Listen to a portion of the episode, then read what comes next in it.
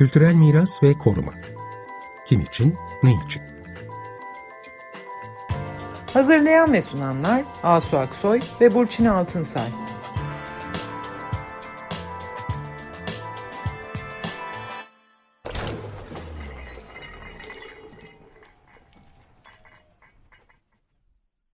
Merhaba, ben Burçin Altınsay. Merhabalar, ben Asu Aksoy.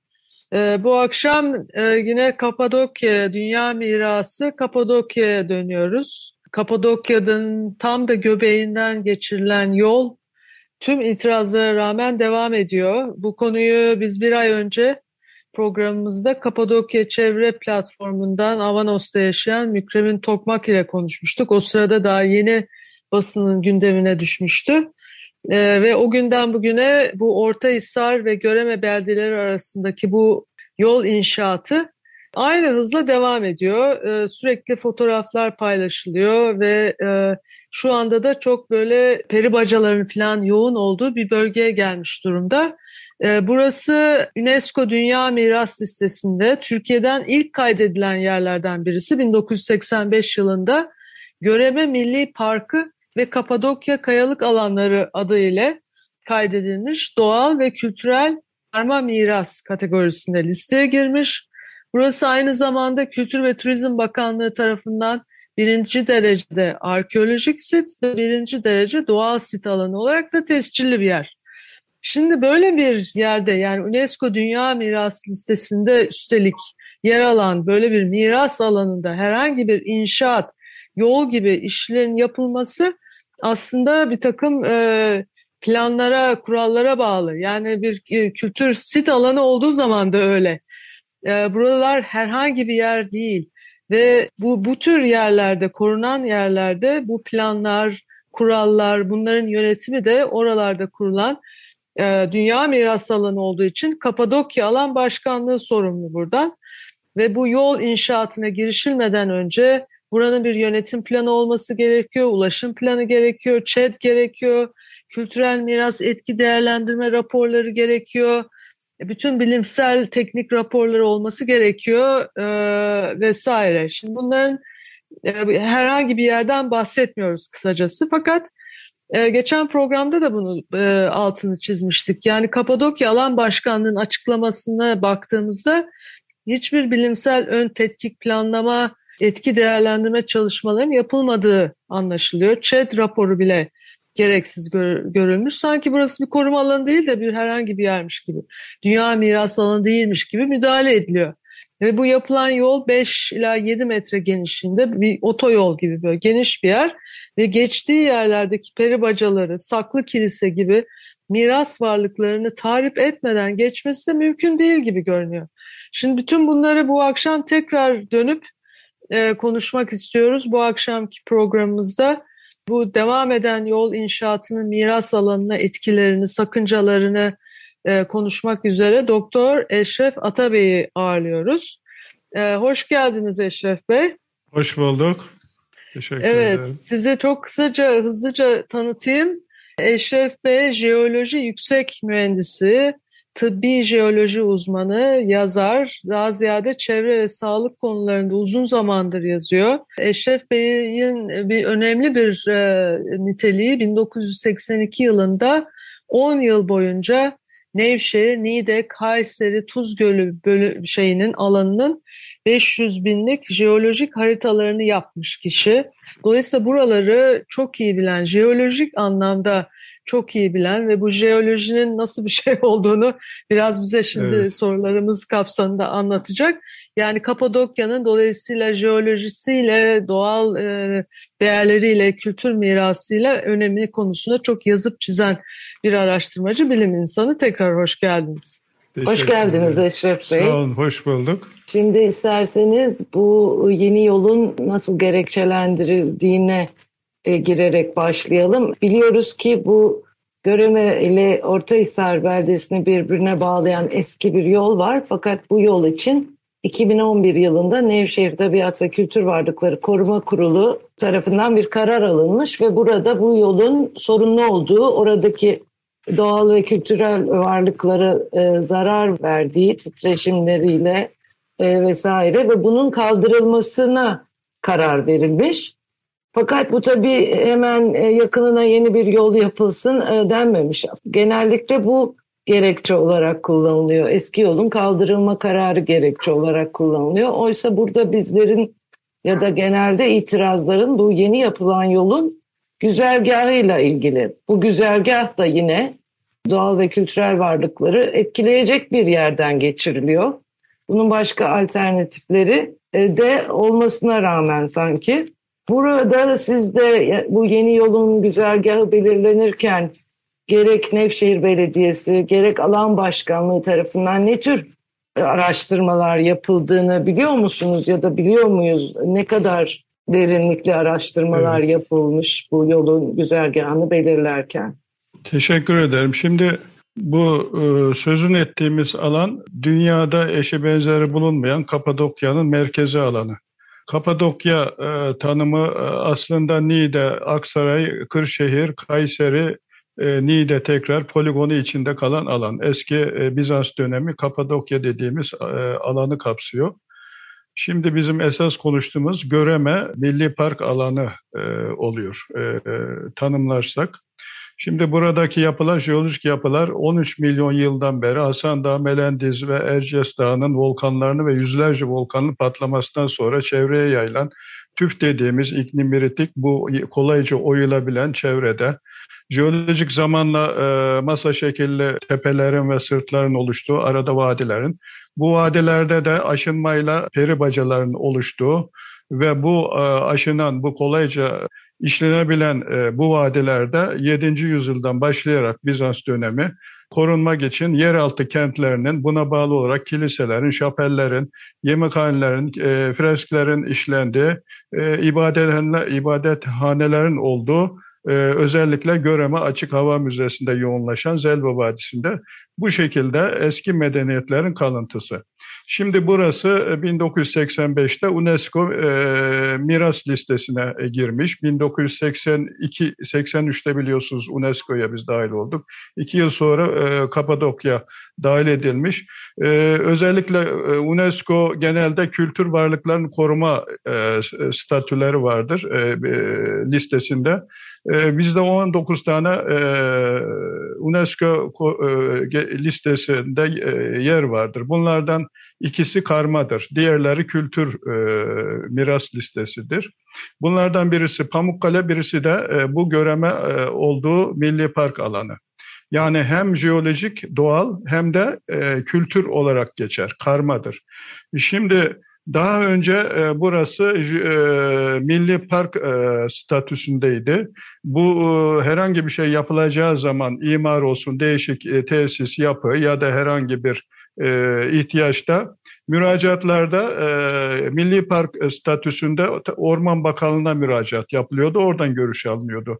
Burası arkeolojik ve doğal sit, e, o, arkeolojik sit alanı olduğu için birinci, ikinci, üçüncü bu alanlar. O zaman da Kültür Bakanlığı'ndan e, doğal sit alanı statüsüyle de Çevre e, Bakanlığı'ndan izin alınıyordu. Buralardan doğa e, koruma kurullarından izin alınıyordu. 2019 e, yılında ise e, bir Kapadokya Alan Başkanlığı kuruldu bir e, yönetmelikle.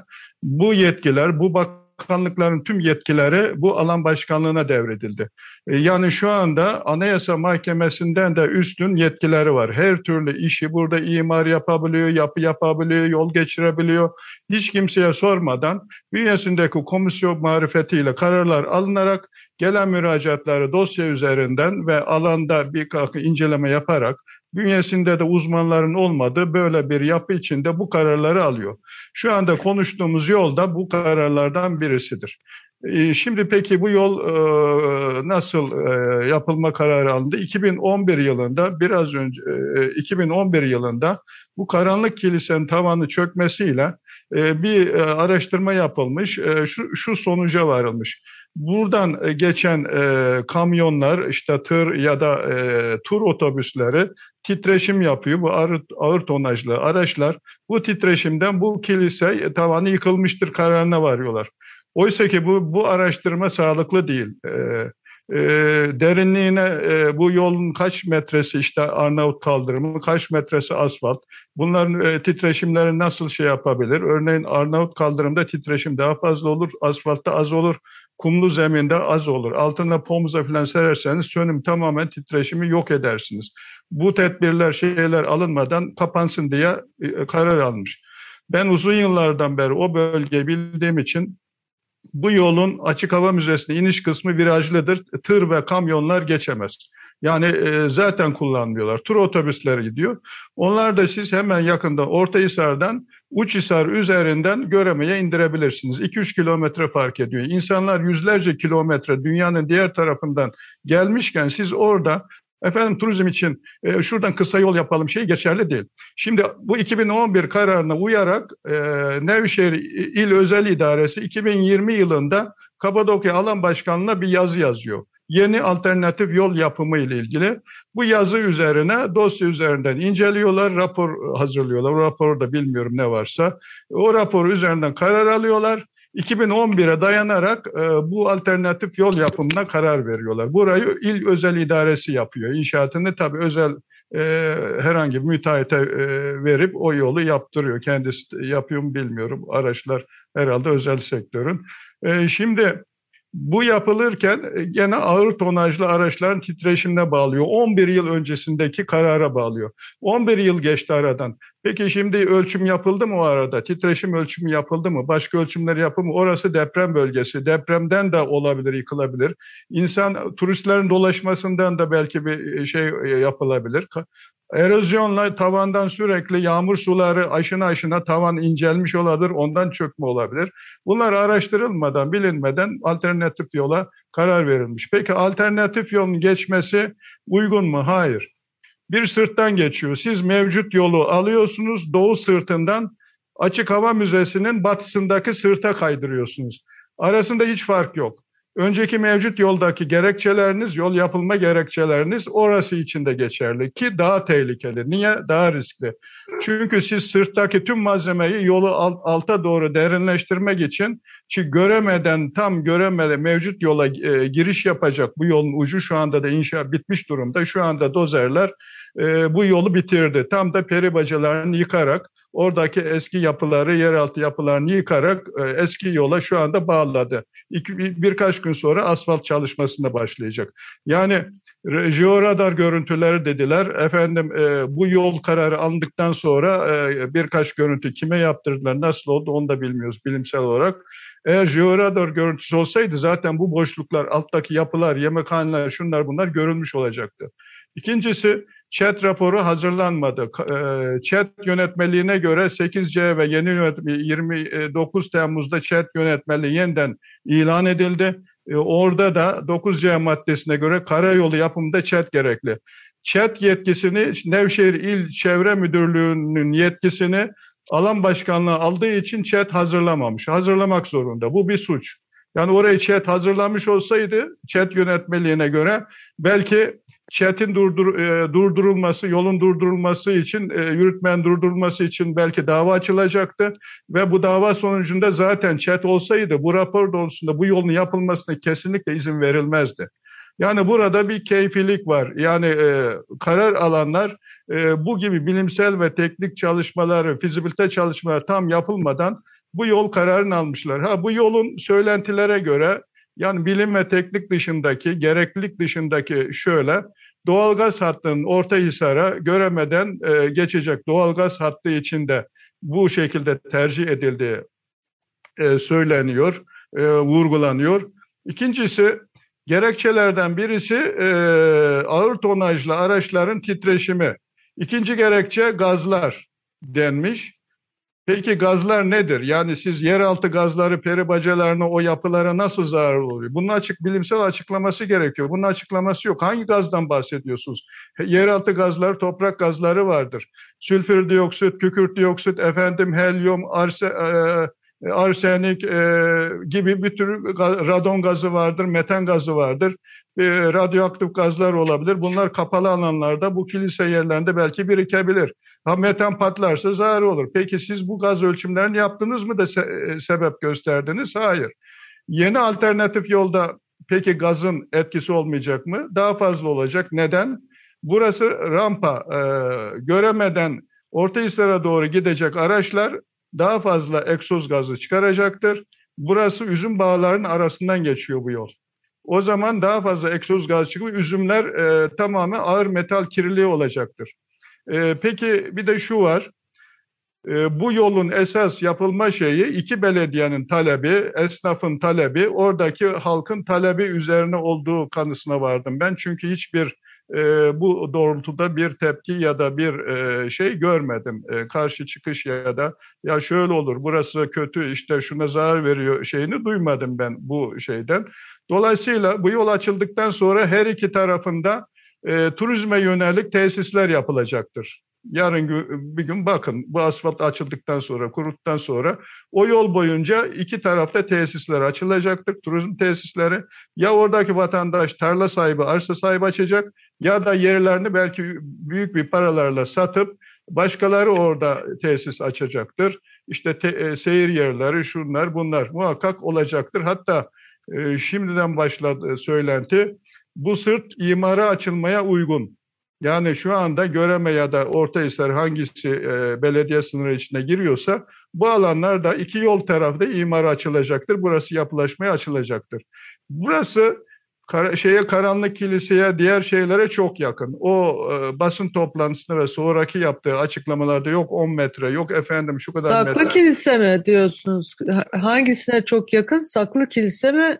E, hangisine yakın? Saklı kilise. E, yanındaki hangisi? Saklı kilise değil mi? Karanlık evet. yok. Karanlık kilise e, diğer e, yol üstünde. Diğer yoldaydı. Burada Saklı, Saklı kilise. kilise. Saklı evet, kiliseye 18 çok yakın. metredendi. E, geçen evet. arkadaşlar ölçtü. 8 metreye 5 metreye düşmüş.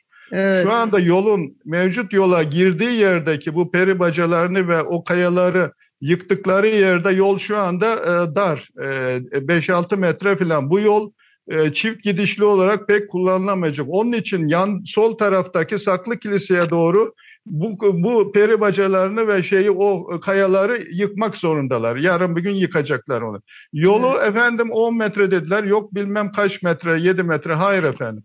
Şimdi şöyle orası volkanik küldür. Üstteki volkanik kül katmandır çok yumuşak. Dere kumu gibi. Siz alta oyduğunuz zaman dozerle iki kanattan e, göçmeler oluyor. Yamaçlardan, şevden bu göçmeyi önlemek için şu anda da yaptılar. İki taraftan geniş bir şekilde yola doğru sıyırdılar. iki tarafı. Evet. Ve Fotoğraflarda görünüyor. 30 evet. metreye falan genişlettiler. Şimdi gene göçmeler olacak ve zamanla gene sıyıracaklar, gene genişletecekler. Siz İkinci şimdi birisi... konuşmanızda şey önemli evet. bir şey söylediniz. Aslında burası jeolojik bir değer taşıyan bir alan dediniz. Bunun evet. altını çizmek gerekiyor. Yani burası sadece e, bir yani doğal soyut bir kavram. Kültürel e, miras olarak e, orada işte neleri biliyoruz? Kiliseler, peri bacaları, evet. değil mi? Bunları biliyoruz. Ama aslında siz diyorsunuz ki orası bir bütünüyle, jeolojisiyle yani o tüften oluşmuş evet. olan o peyzajıyla e, aslında bütünüyle korunması gereken yani neresine dokunsanız aslında o jeolojiyi etkileyecek bir hamle müdahale evet. yapıyorsunuz. Dolayısıyla müdahalenin en az tutulmaya çalışılması gereken bir bütün bir alandan bahsediyoruz değil mi? Yani evet şöyle. E, peri bacaları da böyle hemen göze görünen peri bacası evet. şekilli peri bacaları olmasa da oradaki bütün kaya oluşumu aslında o dokunun Şimdi, parçası değil mi? Evet şöyle efendim başta da söylemiştim esas bu e, karma demiştim doğa ve kültürel. Şu andaki anlayış tamamen kültür varlıklarını koruma ya da e, onun üzerine gidiyor. Yani şu anda konuştuğumuz şeylerde daha çok ağırlıklı buradaki işte eski medeniyetlerin kalıntı kültür varlıklarını koruma hassasiyet onun üzerine. Esas bu kültür varlıklarını bünyesinde taşıyan, bu kültür varlıklarının içinde oluşumlarını depo e, şey yapan, koruyan, muhafaza eden bu kaya yapılarının ve peribacalarının korunması. Siz kaya yapıları ve bu jeolojik oluşumları korumazsanız içindeki kültür varlıklar zaten ister istemez doğal süreçle yıkılır, e, gider. Yani insan yapımı yol tamam o bir harap ediyor. Ondan sonra ATV'ler bu peri bacalar arasında dolaşıyor. Dört çekerli balon turizmi, dört çekerli jipler bu peri bacalar vadilerde dolaşıyor. Efendim yine elektrik hattı yapıyorlar. Zelve Deresi'nde şu anda Ürgüp'e giden bir peri bacalar arasından geçen bir elektrik hattı kanal kazılıyor. Gene Oradan doğalgaz hattı kazılıyor. Zeppelin istasyonu yapılıyor. Efendim başka inşaatlar. Şu anda orası bir şantiye gibi. Siz bu jeolojik... Tema parkı gibi yani. Evet oluyor. şu anda Değil mi? jeolojik yapıyı siz korumazsanız kültür varlıklarını korumanın e, şeyi yok. Temeli jeolojik oluşumlar. Bu peri bacaları artık yaşlandı. Milyonlarca yıldan beri oluştuğu için peri bacaları yaşlanma evresine girdi. Genç peri bacası oluşmuyor. Bu yaşlandığı zaman da kırık ve çatlaklar bunları kontrol ediyor. Yani e, jeolojik olarak bu kırık ve çatlaklar hepsinde şu anda çatlak ve kırık var bu kayaların yüzeyinde ve şeylerinde. Bunları titreşimden olur, orada turistlerin aralarında yürümelerinden olur. Siz tesis yapıyorsunuz. E, bu yolda 30-40 e, ton araçları, iş makineleri bunun içine soktunuz. Şu anda dedikleri acaba titreşimi yaratmadı mı bu insanlar Göreme Açık Hava Müzesi'ndeki bu kiliselerde? Bu kadar tonlarca iş makinesini buraya sokmakla. Dolayısıyla bu peri bacaları doğal olarak zaten yağmur suyu rüzgarla aşınıyor. Ee, yukarıdan tavandan sürekli tavan incelmiş oluyor. Yağmur suları sürekli e, bu yüzeydeki sedimanı götürüyor aşındırarak. Peri bacalarının oluşması doğal bir süreçtir. Ona müdahale edemeyiz. Bu aşınma ve yağmur sular rüzgarın etkisi olacak ki yeni genç peri bacaları oluşsun. Eğer biz bir oluşuma müdahale edersek bu peri bacalar oluşmayacaktır. Mevcut yaşlılar da zamanla yıkılacaktır. Ee, orada yüzlerce peri bacasının tepesi zaten yıkılmıştır. Benim tanık olduğum onlarca vardır. 82 yılından günümüze görüyorum. Tepesi gittiğim zaman yıkılmış oluyor. Da bu nedenle aslında e, Dünya Evet. Miras Listesi'ne girerken doğal ve kültürel Doğal evet. olarak Kayalık. girdi.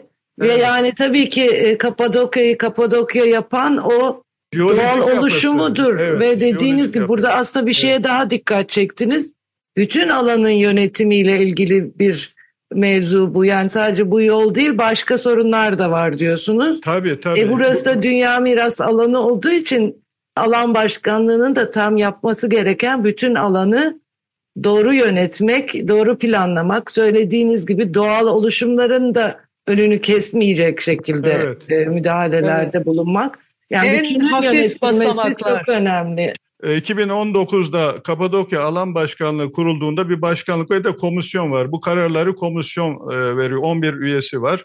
A maddesine yönetmeliğin ilk maddesi jeolojik, jeomorfolojik yapıların dokunun korunması, kültür ve tarihi yapıların korunması diye görevlerinin birinci maddesinde bu var. Yani kültürden anladığımız e, işte oradaki e, tarihi değerler, insan e, kültürünün izleri. Peki jeolojik, jeomorfolojik dokuyu koruma görevi var alan başkanlığının. Peki şu anda bu yolu açtığı zaman jeolojik, jeomorfolojik dokuyu korumuş mu oluyor yoksa e, oranın zarar vermiş mi? Yani görevi şu anda kötüye kullanmış oluyor. Böyle bir e, durum var. E, onun görevi buradaki jeolojik yapıları, peri bacalarını, o e, tarihi kültürel değerlerini bünyesinde taşıyan yapıları korumak.